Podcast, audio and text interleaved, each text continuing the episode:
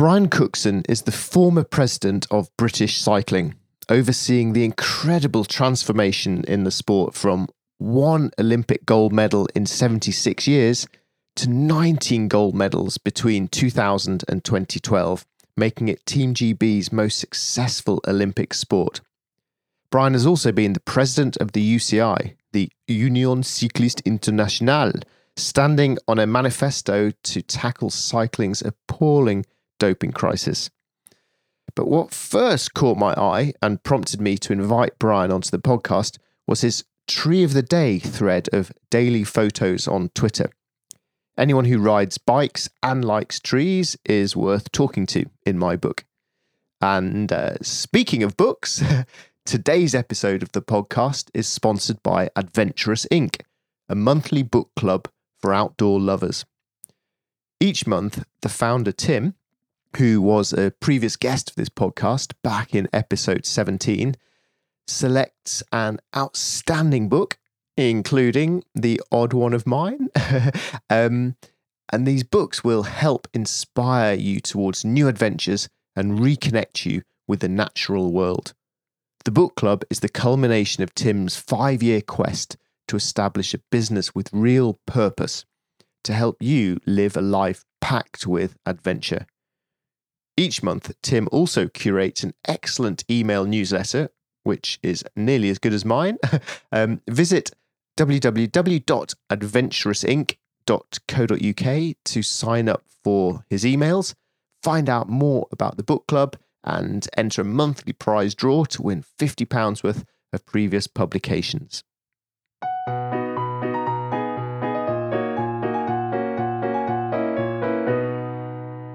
Um, so you you were president of the UCI from 2013. So I know that Lance Armstrong was well before your time, but I, I do want to hmm. start with him because I think that's where he is where my world overlaps with your world and the world of, sort of professional cycling as a sport. Mm. It was it was Lance who got me into cycling as a sport. I remember watching him give.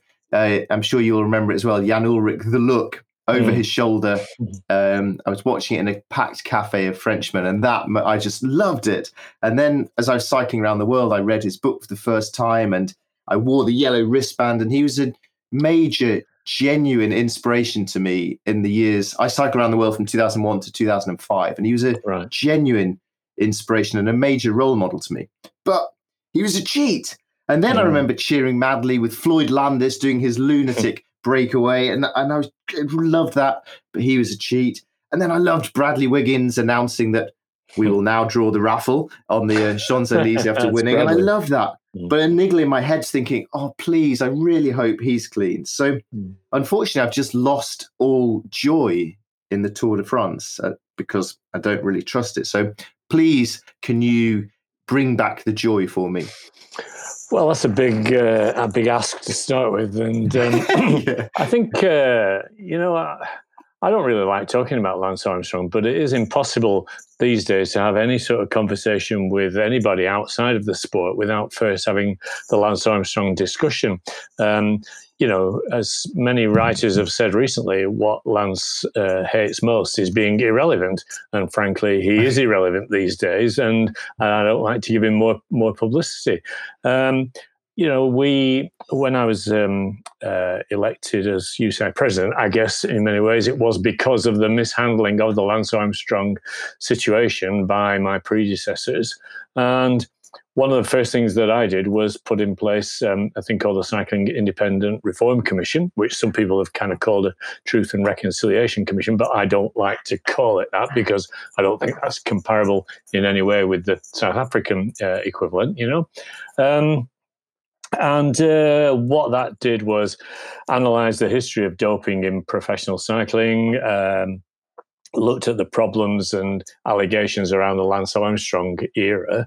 But the most important bit was the bit that a lot of people overlooked, which was the 30 odd recommendations to put in place in terms of changes to the regulations and procedures to avoid those kind of scenarios happening again or minimize the chance of them happening again. And we put all of those things into place. So, you know, I do like to think that we won't have the same sort of problems again in uh, professional cycling, uh, we, or amateur cycling, or any other form of cycling. But I think you have to bear that put that in the context of human nature. And there will always be people in any form of human activity who try and cheat, who try and take shortcuts, whether it's, you know, sport or accountancy or uh, the law or politics. There are always a percentage of people who will try um, and cheat. And it's up to the rest of us, I think, who care about the integrity of the particular activity that we're engaged in uh, to try and minimize the impacts of those. So, you know, I'm confident that what we did in my era, and I wasn't alone in that. There were lots of other people working, not just in in in cycling, but also in in other sports and in other fields, um, to put together the right sort of codes, the right sort of activities. And I do think we, you know, we lowered the radar, radar or hired the bar, whichever way you want to uh, put it. But I think look, you have to admit, you have to acknowledge that there will always be people who try and cheat, and the, you know, the, the, the what's important is how you try to deal with those people. Uh, and I think one of the key elements that went wrong in the Lance Armstrong scenario was that they'd already had a massive um, uh, crisis in cycling the year before Lance came back from from cancer. Uh, and the feeling was that if they had another crisis, it would be the end of the Tour de France, the end of the sport, uh, in that that sort of sense. And um, you know, I think they. Well, the CIRC report, uh, the Independent Reform Commission report, uh, showed that they, um, in, a, in effect, appeased Lance when uh, he had a positive test in uh, in that first 1998 uh, tour, I think it was, and uh, they, oh, sorry, 1999, wasn't it? he he had a positive doping test and he was helped to get out of it and you know, had that not happened, had they not appeased uh, um, someone who was cheating in that first year, um, then they wouldn't have had the same problems to build up over the, the following seven years. But I think, you know, it was a beautiful story. Um, you know, I'm, I'm like you. I, I, was seduced by the beauty of that story. A guy who comes back from this awful uh, illness uh, that was very far advanced. You know, it wasn't like as if they caught it in the early stages. He was pretty uh, grim in, in, in hospital.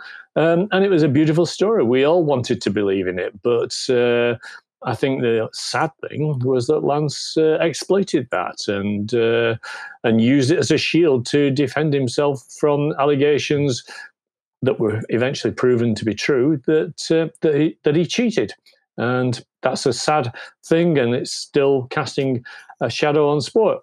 But what I will say is, you know, cycling is not the only uh, sport that's had those kind of problems, and you know that's not an excuse.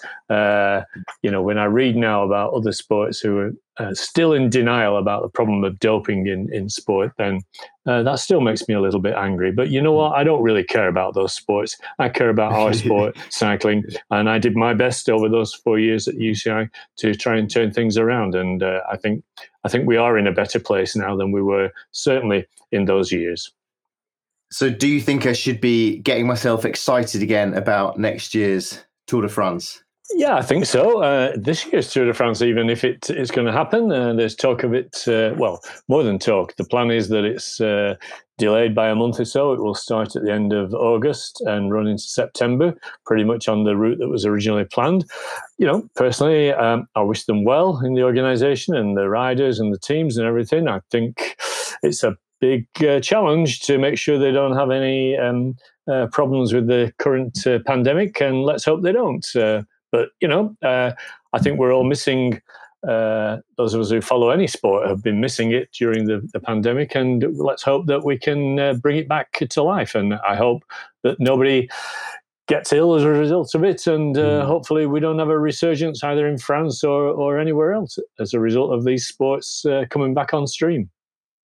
Yeah, let's hope so. So you mentioned in your last answer that back in the late '90s, world cycling was in a bit of a crisis, and cycling. It's like I find it hard to re- remember now that cycling didn't always used to be a big, glossy, mainstream kind of sport. You know, we think now about Bradley Wiggins and Chris Hoy and Laura Kenny, Victoria Pendleton, all these superstars, but that it wasn't always a successful or a household sport. So, what was the state of British cycling like when you first got involved with it? Because I, I quite like us to think about that, so we can think about the good thing of how cycling's been on and up. Well, I mean, you know, cycling was always much bigger in continental Europe than uh, than it was in, in the UK and in the English speaking nations around the world. That was beginning to change during the 90s, and cycling was becoming more internationalized. And you know the success of uh, Greg LeMond, for instance, the other American before Lance Armstrong, uh, then uh, Lance's teams, uh, and, and, so on. They they were beginning to make a difference. But in Great Britain, we'd only ever had uh, occasional shooting stars. You know, Chris Boardman in the um, early '90s uh, from Barcelona Olympics onwards. Before that, we had um, guys like Robert Millar, who'd been the king of the mountains in the Tour de France. Um, before that, even you know guys like Barry Hoban and Tom Simpson, who sadly died in the Tour de France in um, 1967. But they were they were not the products of a system of a structure because there wasn't the funding um, there, there wasn't the interest in the sport in the UK and so on. And one of the key elements that have been missing have been um, a base, a headquarters, um, a velodrome. And uh, in the early 90s, uh, lots of lobbying by one of my predecessors, Ian Emmerson, as, as president of British Cycling Federation, um, produced the velodrome at Manchester. And um, that had, there were lots and lots of problems in the first couple of years of that. It was uh, it was branded by the media as a white elephant, and people said, "What is this crazy place? Uh, what's cycling anyway? It's hardly a sport that registers on the Olympic uh, uh, success uh, medal count, and so on." Um, so one one medal in seventy six so years. One, one gold medal in seventy six years in cycling, and that was Chris Boardman in in, in ninety two in, in Barcelona, and, that, and I was there. I was there. It was a fantastic experience to be there. I was one of the independent I was in officials. Front of the TV yeah, yeah, it was amazing. Yeah, amazing. amazing. Yeah, yeah, yeah. And um, uh, and so there was a bit of a crisis. There was lots of um, questions about it. Uh, the, it, it. More or less sent the organisation, the National Federation, into um, close to bankruptcy, and lots of questions in Parliament and all sorts of things like that. So at an an uh, annual general meeting, the board were voted out on no confidence, and you know, uh, uh, 10 or 11 of us were voted in from the floor of the meeting. And because I'd been a bit a bit gobby and, and knew a bit about national level cycling politics, because I'd been involved for a while um, earlier in my, my life. Um, the rest of them said, "Well, you should be the, the chairman, Brian." And I said, "Well, okay, but for one year, uh, that's all." Had you, had you, had you sort of considered this before the meeting, or or did you oh, really just get lumped literally, with it? Literally two days before the meeting, a, a friend of mine called me up and said, "Look, we're both delegates to this meeting from from Lancashire and Lakeland region." Uh, we need to do something about this. We need to think about how we're going to take this forward because I think the the uh, the board are going to be thrown out. So I said, well, you know, okay, I'll have a think about it, and I came up with a solution, which was that we'd suspend all the standing orders and we'd have a establish an emergency committee and uh, to take over the entire running of the federation. And and we pushed and pushed and pushed on the day, and other people from other regions had other inputs, and uh, and we we got our way eventually. And so those um, 11 people were elected. Uh, one of them we made the chief executive pretty quickly, and so he came off the board and went on to the staff. And um, uh, yeah, I mean, lots of lots of good things happened around that time. The national lottery was being uh, established, and so we uh, we were able to demonstrate that we were now a viable sustainable organization with proper governance and so on, and capable of receiving substantial funds of lottery money. So we uh, we put a bid in, an initial bid in. We got enough money to recruit a performance director, Peter Keen, CBE, um, as he now is, and um, he established uh, the world class performance plan for cycling, and we got more funding.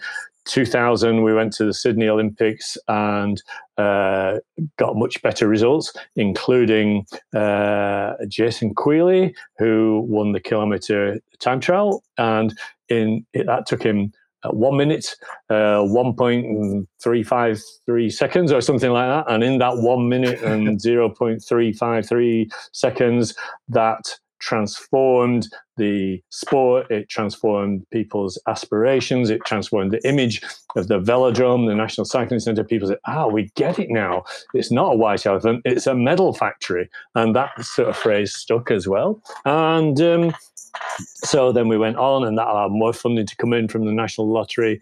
Uh, people took a lot more notice. We established programs to identify, recruit young talent, and put them into a conveyor belt of uh, of talent teams and, and, structures, development programs, and so on. 2004 in Athens, we got better results again, gold medals for Bradley Wiggins and and others. And then 2008 in Beijing, it was like a kind of gold rush. We got eight gold medals and crazy amounts of success. Um, and then repeated that again in 2012 um, to the extent that you know people people almost were expecting now that oh cycling yeah we always win o- almost all the medals in cycling you know which people we, forget we, very quickly. The, yes, were you at the Olympics in 2008 and 2012. I was. I was. It was absolutely and, superb. Yeah. Mm. Yeah. What What were the What were the evenings like there? I mean, just you and your friends and colleagues. Uh, I mean, it was just yeah, because I mean, yeah. we we the public were loving it, but you close to it. What was that? What was it like? Well, if I said it was extremely gratifying, that's kind of a, um, a, a, Lancastrian sort of understatement, if you know what I mean. Uh, okay. It was, was fantastic. It, it was, was unbelievable. It, yeah.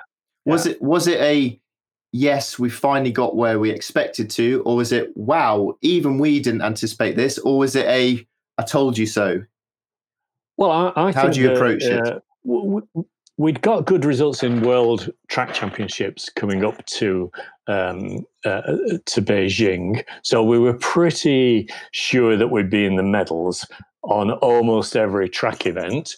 Road events are a lot more unpredictable because you've got a, a larger number of uh, uh of competitors in, in in both the men's and the women's. Time trials on road time trials a bit more predictable, but but even so, there's there's a lot more um, room for doubt. Um, but the track events, we were pretty confident uh, going into Beijing that we'd be on the podium in almost every event. But when that turned to on the top of the podium in almost every event, that was like, oh wow, okay, we're we're doing this now. And I think in sport, once you get on a roll, then everybody then sort of uh, ups the game. You know, it's like uh, the big disappointment in um, in Beijing was was for Mark Cavendish, really, who who came off the Tour de France having won. I, can't remember whether it was four stages or six that year, but he, he he, would broken through in the Tour de France. He was winning stuff there um, in, in the sprints. He came to Beijing when everybody else had, had, had, been winning medals on the track, rode the Madison, the two man relay uh, with Bradley Wiggins. Wiggins had already won two gold medals, and and Cav thought, well, that's it. I'm going to win my gold medal now. And of course, unfortunately, Bradley was underperforming that day. He was a bit sick and tired, and and Cav was getting more and more annoyed, and uh, that was a big disappointment for him. But that was just about the only um, event that we'd expected to um, to, to medal in that, that we didn't, and um, and then I think in the next four years we're going to think, well that's going to be a tough ask to repeat that in, in London, you know. But at least we've got home advantage, and we had the World Championships in in uh, in March that year, so you know the riders were familiar with the velodrome at London, all the rest of it, and um, then that came again, and uh, and Wiggins won the time trial on the road as well, and um, and so we won almost as many medals all told as well. And the same in the Paralympics as well, because by that time uh, the paras were, were well established, men and women as well, and, and they were doing incredible uh, things as well. So it was just. Uh, it was just incredibly gratifying. It, it, felt it felt wonderful. It felt that we had arrived as a sport, that people were taking us seriously, those of us who are enthusiastic about cycling as a sport have always been enthusiastic and committed and understood the, the beauty and the passion and the colorfulness and the, the complexity of the sport. And, you know, I think those are great things. I don't think sport should be simple and over in 10 seconds necessarily. I think, you know, let's, I always think the Tour de France is a bit like Test cricket. You know, it takes a bit of understanding what's going on there. You know, and and that's not a bad thing. That's a good thing. You know, that, that's why it's enjoyable to watch something that lasts uh, several several hours. So yeah, it yeah, felt like a vindication yeah. of everything that we'd done.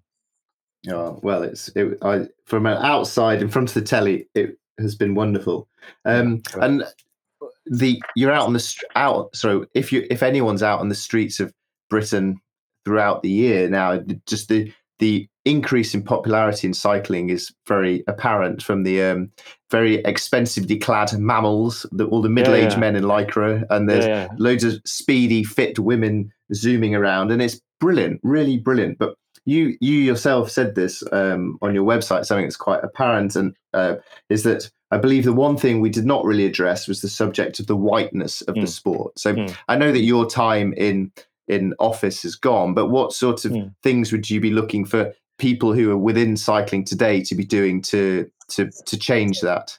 Yeah, that's a really good question. And, and you know, when I was putting together my, my new website, um, I you know I thought about all of this, and I thought, well, you know, I'm going to put down stuff about my achievements and British cycling's achievements. But then I thought, well, you know, what did we do that we could have done better? And and of course, there's lots of things, but the and the Black Lives Matter thing, which is very current uh, as we're speaking, um, uh, has caused me to think about this even more. And you know, I go back in my personal life to when I was a student, you know, um, uh, anti-Springbok, anti-apartheid demonstrations and stuff like that. And you know, that was my mindset. That was what I was doing uh, back in the seventies and, and, so on. And you know, I don't claim to have been a leading light in any of that or anything, but but you know, that that's that's where I was coming from. And and so it was it was always something that was in my mind. But then I thought, well, when I look back, I think what we uh, all we did was was was uh, try try um, not to be negative, not to discriminate, and, and put places uh, put, put procedures in, in place that that were um, reactive, perhaps, or or, or or n- neutral rather than yeah, proactive. And not, I think you know, not not negative. Yeah, yeah. So obviously, if someone had said, "Oh, we don't want any of those black people in our sport or in our team," you know, you you would have got rid of those people. You would have stopped them them uh, uh, operating as such. And, and you know, I can't think of anybody ever actually saying anything like that during my time in, in cycling.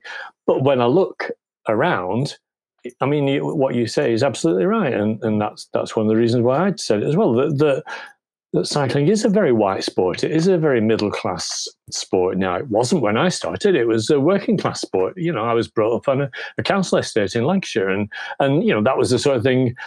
Just in that what I now recognize as the post-war era, but I never thought of it that way at the time, um, was you know it was all about people getting out of the factories, out of the towns, into the countryside, and so on. And that was the ethos that that I came from. Um, but when I look at cycling you, clubs now, sorry, sorry, go on.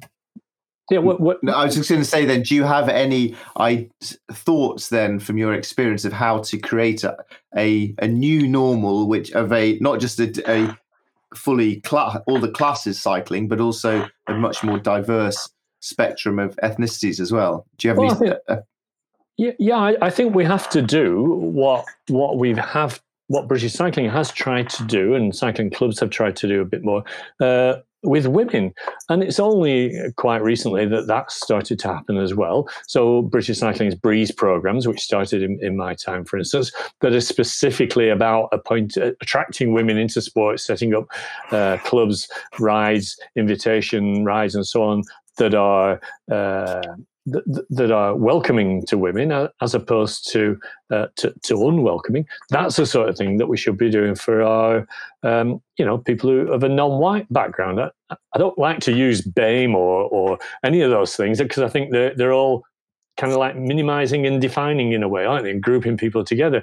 What I think we should be welcoming is the diversity of people from all the backgrounds that are uh, that are now here in, in the United Kingdom, in Great Britain, and so on, and welcome that, um, welcome the strength of that, and try to be much more proactive and positive in in bringing those those people into into our sport, into our pastime at an early an age as, as possible. And he, you know, even you know, the towns of Lancashire, there's lots of um, uh, Asian minorities, almost zero in cycling clubs from from what I can see, and and so it's clear that that just doing nothing and hoping that that will change uh, because we're nice people, uh, you know, that's not worked, has it? So I think we have to do yeah. something and we have to be proactive about it. And you know, now's the time to to start thinking about what those things are and to start putting them into practice. Certainly. Yeah, yeah. What has been successful, but uh, uh clearly it's not perfect, is is um, the increase of women in cycling. So, when yeah. is there going to be a women's full length Tour de France? well, what, do you, could, what, do you, know do you have a prediction? Uh, I think probably never. Uh, really, really. I think, I think that well, astonishes me. I think uh, that if you were inventing cycling today, you probably wouldn't invent a men's Tour de France. Uh, I think. Uh, I think women I mean, there have been, uh, there was a women's Tour de France a few years ago. I know some of the riders who took part in it. And I think that women, well, the Tour de France in the men's format is a very challenging event physically. That's not to say that women can't do those sorts of things, but can they do them in the way that the men do them and in a way that is uh, interesting and attractive to a television audience and to sponsors?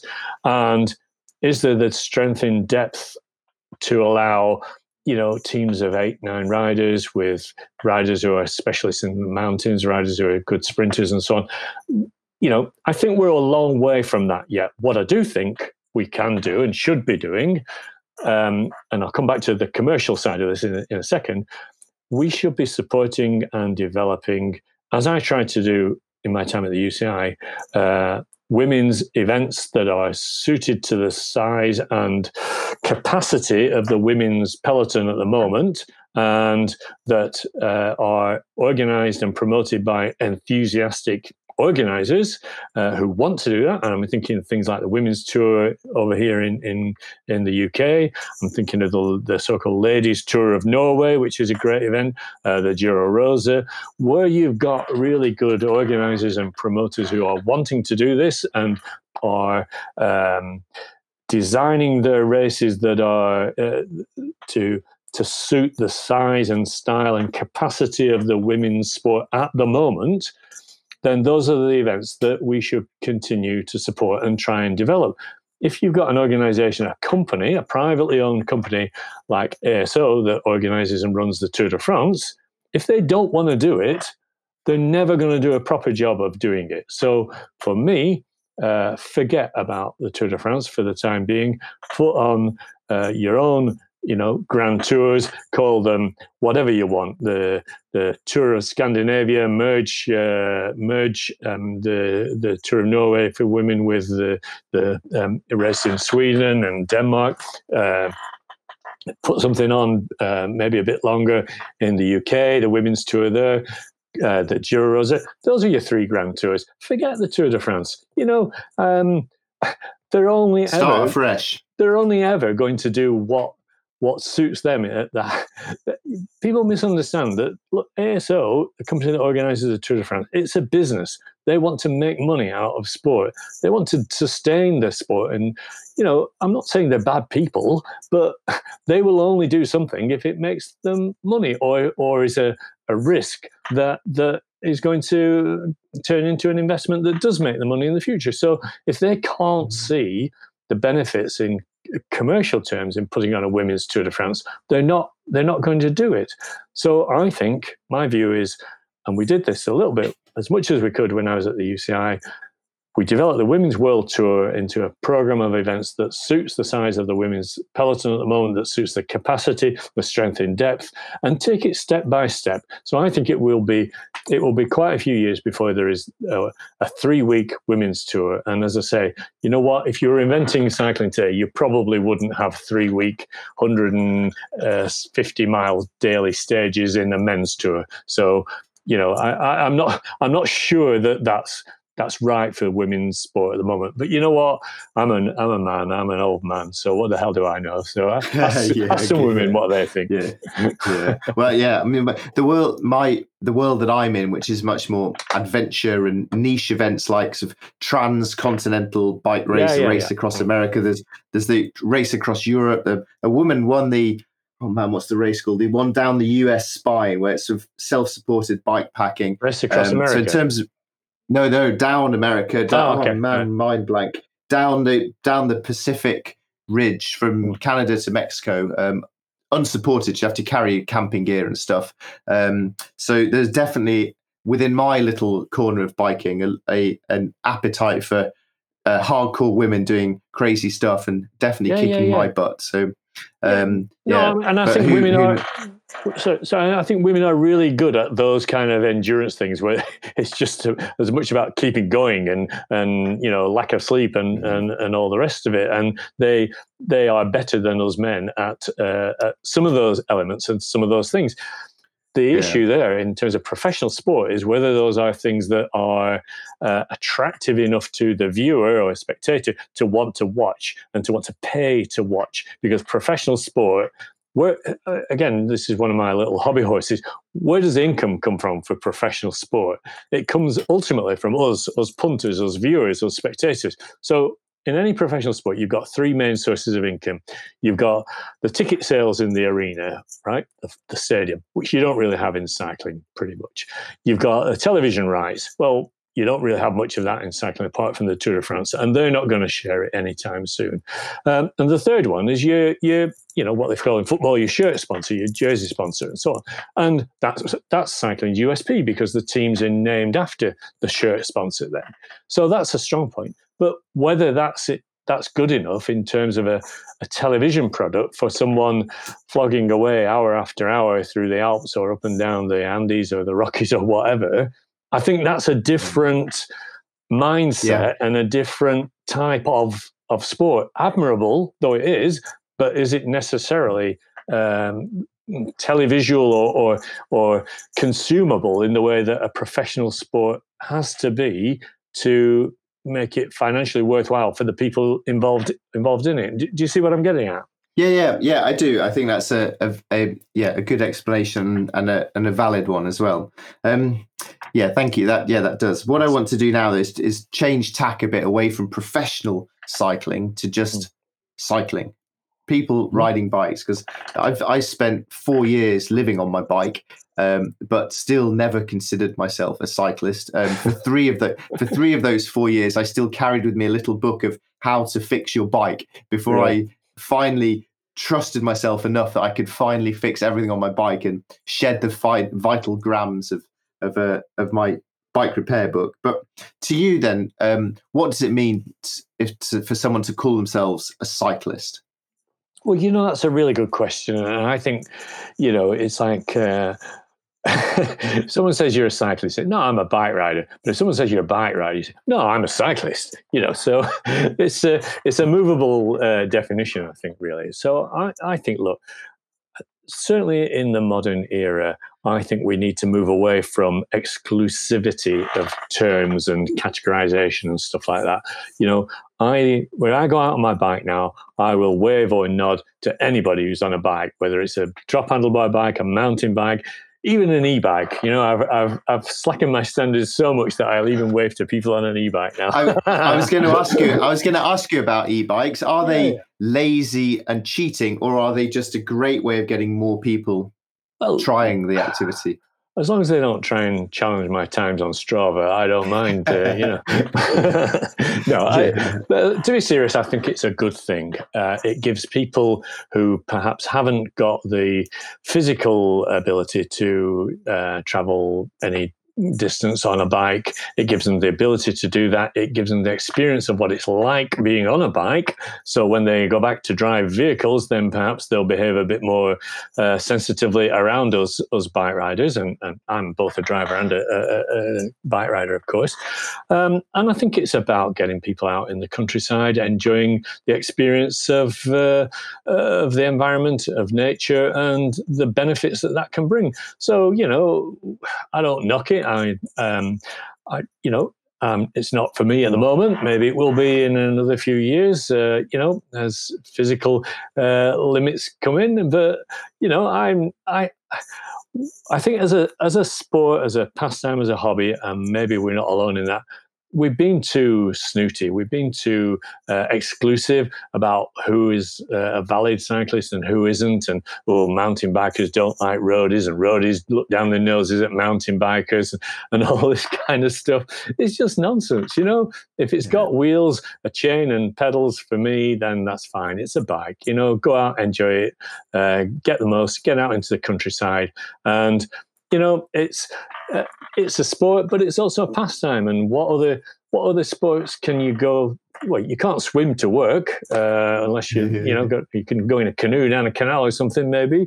But you know you can't. Uh, uh, you don't have to have uh, lycra carbon fiber bikes uh, or any of that stuff. You can get out on your old bike. Lots of them have been brought out of the sheds during the recent uh, pandemic and stuff, and you can go out for an hour, half an hour, ride to your local cafe, ride to the pub maybe and have a non-alcoholic drink. Uh, I hasten to add, but you know that's the beauty of cycling. It's it's a sport yeah. and it's a pastime and it's a means of transport, and there's not many things that can compete with that. Well, it's a sport, it's a pastime, it's a means of transport, and perhaps it's also part of us trying to save our planet, isn't it? So, Absolutely. So, yeah. an, so in in a previous life, you were engaged in programs of urban regeneration and renewal. So how how yeah. then, with all of your different hats on, can we get cities and towns better for just everyday cycling? So how can how can we turn into Holland? If actually, sorry, well, if I actually mean, that is what we want yeah. to turn into. Well, I do think that we can improve the quality of life of everybody living in towns and cities if more of us ride bikes in towns and cities. I think that's uh, a cultural thing and it's also about investment. So um, you know, we mentioned Chris Boardman earlier, and he's been doing a fantastic amount of work both with British Cycling and as Greater Manchester Cycling Ambassador in working with, um, you know, highway engineers and with the other local authorities in Manchester, and looking at how we can invest in the right sort of infrastructure to make cycling safer and make people feel more confident that they can uh, ride to work and ride to school on bikes and so on. I mean, you know, I'm of the generation where most kids rode to school on a bike. Now you go past any school at uh, uh, at the end of the day, their mums and dads are waiting for them outside in normally in four by fours with the engines running and all the rest of it, and the poor little mites are then worrying about why they're obese and so on. Well, you know, I I rode every day to school through rain, hail, and snow, and, and all the rest of it, and now it's become um, perceived as dangerous, and and people on bikes feel that it's uh, uncomfortably dangerous because of the way people um, drive around cyclists and don't respect other road users. So so some of it is about infrastructure investment into making um, the right sort of separated lanes and so on, and we're seeing that that in in recent months. But some of it also is about um, the attitude of people on the roads and the compassion that they show to to other road users, whether it's other drivers or or people on bikes or, or pedestrians. And and you know we we also again this is a, a bit of a silly point, but you know what in cars and vehicles now, we're surrounded by safety equipment. We're cocooned and from, from the outside world. And so we drive our vehicles in ways that that tend to reflect that. So it's a kind of it's an encouragement to to have that mentality of get out of my way, you people. Go, you know, actually, people would drive a lot more carefully if instead of airbags there was a big spike sticking out of the steering wheel pointed to the chest. I mean, obviously that's never going to happen, but you know what I mean. It, it's yeah. it, it's a demonstration yeah. that that actually you know, we should be much more careful mm. about how we all drive our vehicles when we are driving. And that way, there'll be more people on bikes. And so it's a combination of all those things. But I think key to it yeah. is the investment in infrastructure. And it's not an accident that Holland is a place where people ride bikes a lot. It's not just because it's flat. The same in Denmark. A visit to Copenhagen is incredible to where that, that vehicles drive around cyclists. And the result is that, that there are hundreds and hundreds more cyclists uh, than there have ever been in Britain. It's starting now. Which think, then, yeah, yeah, yeah, we're seeing it in London. And that becomes you know. safe. Yeah, uh, well, London's a good case. Actually, start as more people do it, it starts to feel safe. You know, if, you, yeah. if you ever if you've ever yeah. cycled into Beijing in rush yeah. hour, it is a brilliant experience. You just ride the tide of thousands. Uh, it's a mad, mad, wonderful experience, and gradually London's becoming a bit like that. Um, I think, how I think many critical bikes? mass is, critical mass is a key thing, and I think the other thing there is uh, someone once said, once everybody has somebody in their family who is riding a bike regularly, then they will all start to drive more carefully and cautiously mm. around cyclists as well, which is a sad yeah. bit of human nature, but I think true. Yes, yeah. How many bikes have you got? uh, let me think. Uh, I've got. Uh, that, that's got, a good sign. Yeah, I've got three nice road bikes. Um, I've got two track bikes for the velodrome, and I've got a training bike for the winter, and I've got an old mountain bike somewhere as well. So how many is that? About seven, is it? Um, yeah. Uh, do, do you need just one? So, yeah. Yeah. Do you need just one more, and then you'll be happy? Uh, I'm happy at the that's moment. To be way. honest, yeah. I've got a nice Pinarello that's my best bike, and that's really nice. But yeah, yeah, yeah. Okay. If you could only, because you mentioned various types of cycling there, road, track, a bit of mountain biking, perhaps mm. cycling to the shops, perhaps. If mm. you were only allowed to do one kind of cycling, which would you pick? Oh, I'd have to pick road cycling, I think, because that's in my blood. You know, that's what I started mm. doing as a teenager. That's, uh, you know, that's the thing that I've had a, a, very small amount of success at in racing terms. But, you know, that is my life now. If I can't do, uh, you know, 150, 200 kilometers a week or something like that, then I start to get very naughty and, uh, yeah, and, and, and grumpy. That's a good so, Lancashire yeah. word. Yeah, yeah, yeah absolutely. um, so, um, I, so I, I, um, people often ask me about bike advice. They say things like, "Oh, I hmm. want to go and cycle across a continent. Uh, mm. What bike should I use?" And unfortunately, I have no idea because I, I really don't know any of this kind of stuff. So yeah. you you put on your website that you'd love to do some proper long distance touring when circumstances yeah. allow, maybe all the way down to the Med and beyond. So, if you were going to set off to cycle all the way down to the Med and beyond, what bike should what bike would you go for? Well, probably not an out and out racing bike, to be honest. Uh, in the sense of a, a, you know pro standard racing bike, you'd probably want. Well, okay, if it was me, I would try and choose a, um, probably a titanium frame because it's a bit more forgiving and long lasting. Uh, I'd probably go with mud guards and panniers and uh, and a more slightly more relaxed uh, position. Maybe a steel frame if not titanium, because uh, titanium is a, a, little bit more expensive. Um, you know, I was brought up on the old Reynolds 531 tubing. You know, we never had anything else really, and it was uh, it was super good. Um, and uh, probably a bit wider and softer tires than I would have on a, a an out and out road racing bike. But uh, you know, okay, I think well, I'd probably. So- stick with the same sort of position and setup and as much uh, as as expensive as I could uh, could afford in terms of equipment uh, and so on.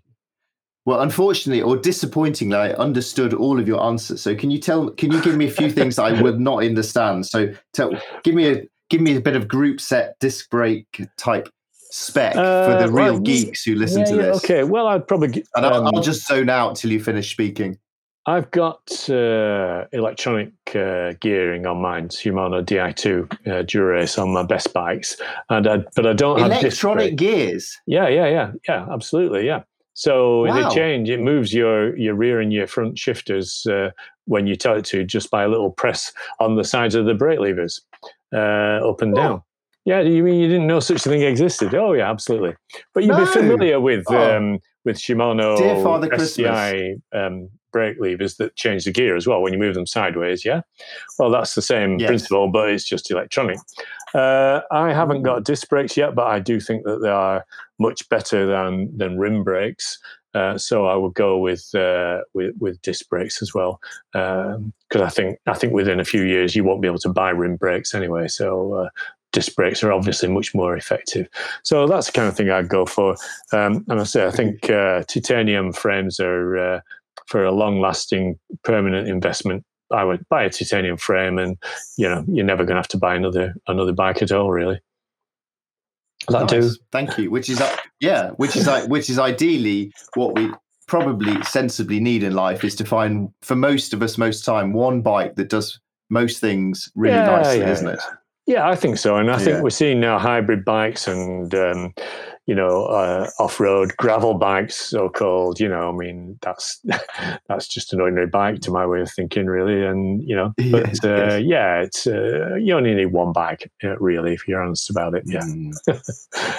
Can you can you tell us um, tell people what is uh, the Fred Whitten challenge and your and okay. how you how you your experience of that? Well, I'm really glad you asked me that actually because uh, Fred Whitten challenge is a, a ride around most of the hardest and most difficult hills in the Lake District.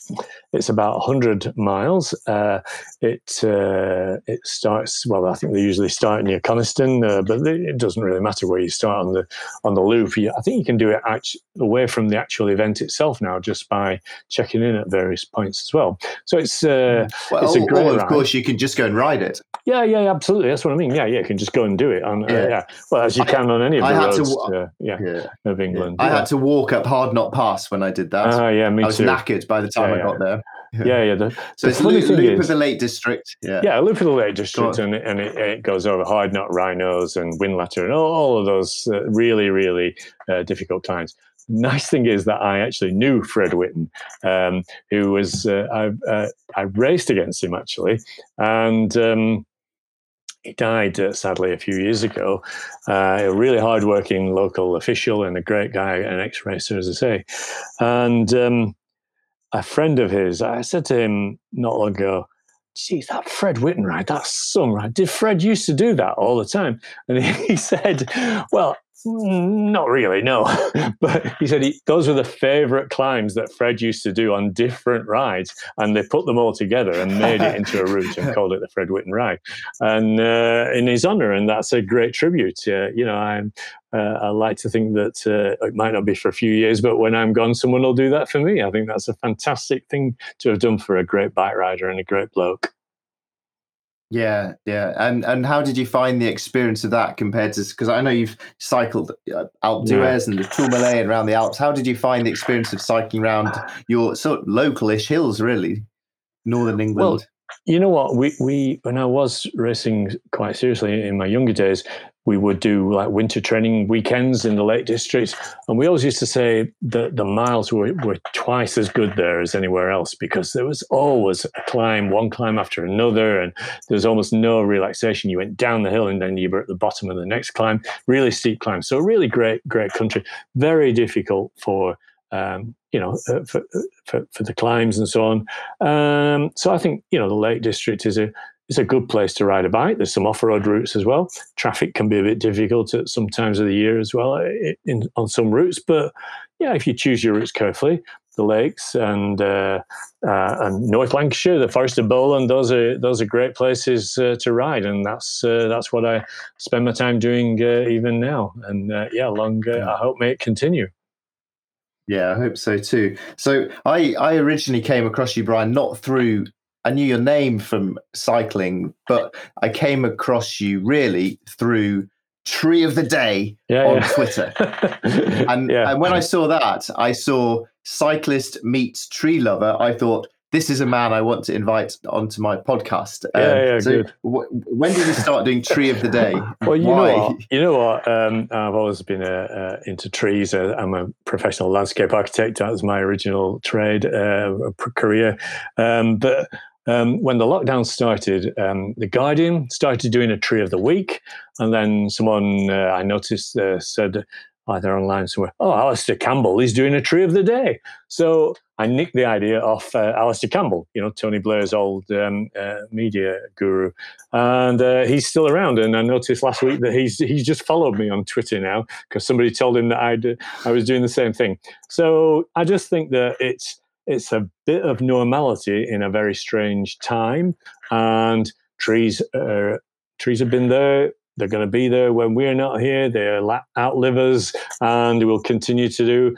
And they're just they're just a, a thing, a feature of the environment, a feature of our planet that we should learn to love and respect. And most of us do, I think, now. But you know, you still see people abusing them from time to time, and uh, you know, if you can hug a tree or climb them as you do, uh, even better. I, I think becoming mm-hmm. more um, intimate with nature, if if I can use that word, um, is a is a good thing for all of us, isn't it? And uh, you know, I've often said. Uh, you know, at times of stress. Uh, I remember when I was learning to be um, an international cycling official, we had a course in uh, Colorado Springs in the USA, and uh, I remember saying, "God, I've been uh, I've been hugging the trees around here and talking to the trees," and uh, uh, and they all laughed about that. And I said, "But yeah, the only thing is, look, look, it's fine. It's it's all right. The only time to worry is when the trees start talking back to you, and that's when you're in serious trouble, you know."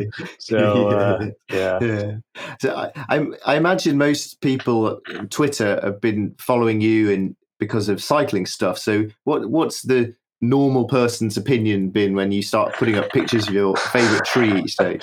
well, do you know what? I get more positive feedback on the trees than I do on anything that I ever say about cycling. So, you know, uh, I'm very happy about that, really. So, if it yeah. uh, broadens my my fan base, which I laughingly might refer to it as, then uh, yeah, no, it, it, it's fine. Yeah, it's a good thing to do, and uh, you know, I think people think that when you hold any sort of official position that you're just boring and dry and a bureaucrat or whatever. You're only focused on uh, on whatever it is that you've been elected or appointed to do. But you know what? There's life uh, after all those things, whether it's politics, sport. Um, or whatever, you know. And uh, trees have always been a part of my life. We planted the first tree in my garden with my dad when I was about eight or nine, I remember. And uh, have you been back to see that? I think it's still there. I think it's still there. We haven't lived in that house. So my family moved out of that house 30 years ago now. So um, I'll have a look uh, next time I go past. But the last time I went past, it was still there. So yeah, and, and much more, oh. uh, much bigger now. So I hope it's still there. Yeah, yeah. Great stuff. Oh, lovely. Well, that that is a lovely point to end on. But I want to finish with one last question, which is, what is your favourite tree? Um, uh, I, I, like a nice beech tree. I think I'll, I'll say. I think uh, they're quite often nice to climb if you can if you can get some lower limbs on one. But quite often they've had the lower limbs taken off because they're often planted for timber long term, and so they try and cut down the number of, of side branches. But uh, yeah, it's a nice beech tree with uh, you know squirrels can gathering the nuts and autumn color and all the rest of it. Yeah, and I'm lucky enough to live uh, opposite a few beech trees. We have got a river at the bottom mm. of our garden, the River Calder, and we've got the uh, Whalley Abbey grounds on the other side. And there's some nice beech trees which I look at all year round uh, across the, the river. Uh, so, yeah, I'll, I'll, go with the Fagus sylvatica beech. Lovely. Well, I think to begin a conversation with Lance Armstrong, but end it with thinking about beech trees seems like a sign of hope for the world. So Absolutely. thank you very much, Brian. I've, re- I've really enjoyed chatting with you. Thank Me you. too.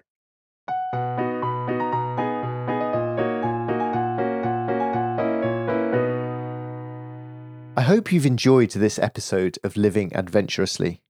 If you did, please do rate and review the series on your podcast app. It really helps.